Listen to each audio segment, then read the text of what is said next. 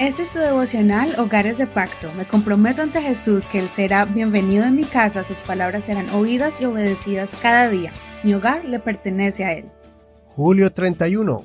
Acceso preferencial. Hebreos capítulo 9 versos 6 al 15, versión Reina Valera actualizada 2015. Estas cosas fueron dispuestas así. En la primera parte del tabernáculo entraban siempre los sacerdotes para realizar los servicios del culto pero en la segunda, una vez al año, entraba el sumo sacerdote, solo, no sin sangre, la cual ofrecía por sí mismo y por los pecados que el pueblo cometía por ignorancia. Con esto el Espíritu Santo daba a entender que todavía no había sido mostrado el camino hacia el lugar santísimo, mientras estuviese en pie la primera parte del tabernáculo. Esto es una figura para el tiempo presente, según la cual se ofrecían ofrendas y sacrificios que no podían hacer perfecto en cuanto a la conciencia al que rendía culto.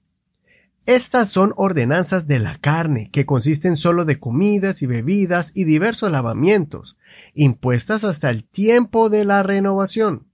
Pero estando ya presente Cristo, el sumo sacerdote de los bienes que han venido por medio del más amplio y perfecto tabernáculo, no hecho de manos, es decir, no de esta creación, entró una vez para siempre en el lugar santísimo, logrando así eterna redención, ya no mediante sangre de machos cabríos ni de becerros, sino mediante su propia sangre.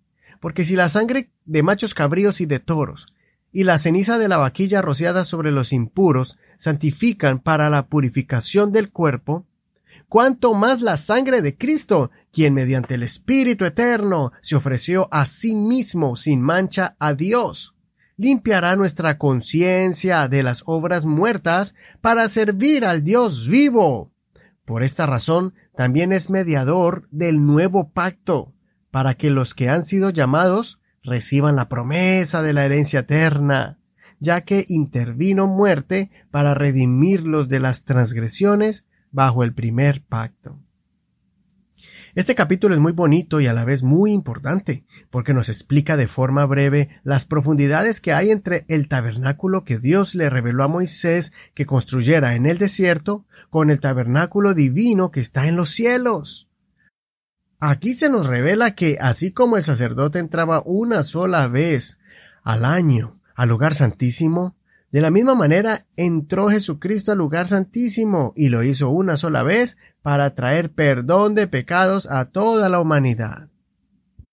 Y no solamente era un sacerdote que ofrecía un sacrificio por los pecados del pueblo, sino que fue con su misma sangre preciosa que trajo purificación completa a todo aquel que crea en Jesucristo, haciéndolo un sacerdote único y especial. La sangre que ofrecía el sacerdote de la tribu de Leví era para el perdón de los pecados válido por un año.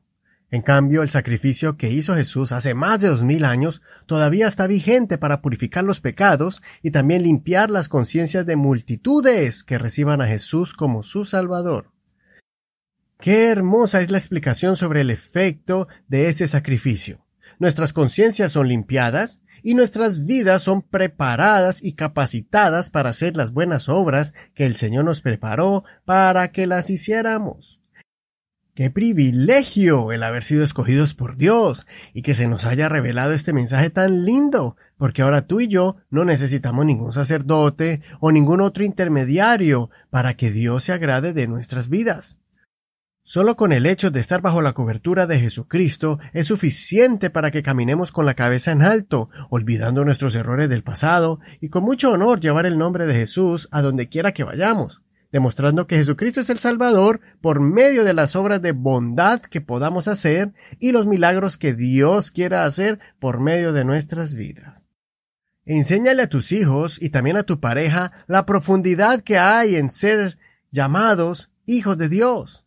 Esta fe que hemos abrazado es más que una mera creencia o una más del montón. Es la única donde el Salvador se bajó hasta lo más profundo de la tierra para perdonarnos, adoptarnos y llevarnos a su presencia, ya que Él atravesó el lugar santísimo, abriéndonos camino a nosotros para tener acceso todos los días a la presencia de Dios y no esperar una vez al año como lo hacían los israelitas. Tenemos acceso VIP, o sea, acceso preferencial a la gloria de Dios.